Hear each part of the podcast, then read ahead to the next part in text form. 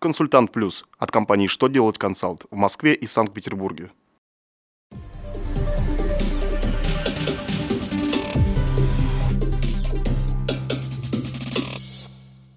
Добрый день! Для вас работает служба информации телеканала «Что делать ТВ». В студии Александр Трифонов и в этом выпуске вы узнаете. Можно ли принять к вычету НДС по опоздавшему счету фактуре? Почему при заключении договора лизинга нужно применять 44 ФЗ? Кто будет уплачивать страховые взносы за самозанятых граждан? Итак, о самом главном по порядку –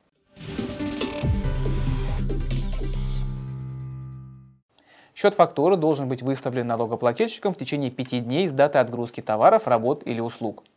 Минфин разъяснил, если счет фактуры выставлен за пределами пятидневного срока, основания для отказа в вычете НДС нет. Более того, если налогоплательщик получил опоздавший счет фактуры после окончания квартала, в котором товары были приняты к учету, но до истечения срока представления декларации за этот квартал, он может принять НДС к вычету в том квартале, когда товары были приняты к учету.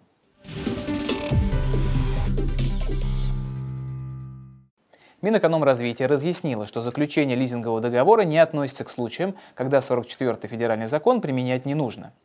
Это значит, что такие договоры следует заключать согласно нормам, установленным в этом законе.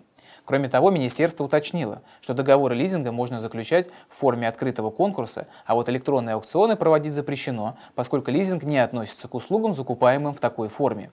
Согласно договору лизинга, у лизингодателя возникает обязанность приобрести для лизингополучателя имущество у определенного продавца, а затем за плату передать это имущество получателю лизинга. Если получатель услуг лизинга является госучреждением, то у договора появляются некоторые особенности. В частности, появляется существенное условие о праве сторон по соглашению менять суммы лизинговых платежей по бюджетной смете или плану хозяйственной деятельности учреждения.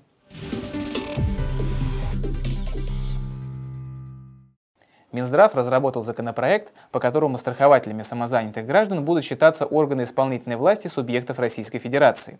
Законопроект о внесении изменений в закон об обязательном медицинском страховании предполагает считать страхователями самозанятых лиц региональные власти. Это значит, что и страховые взносы за них будут выплачиваться из бюджета.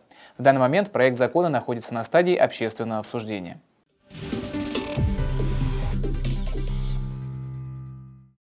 На этом у меня вся информация. Я благодарю вас за внимание и до новых встреч.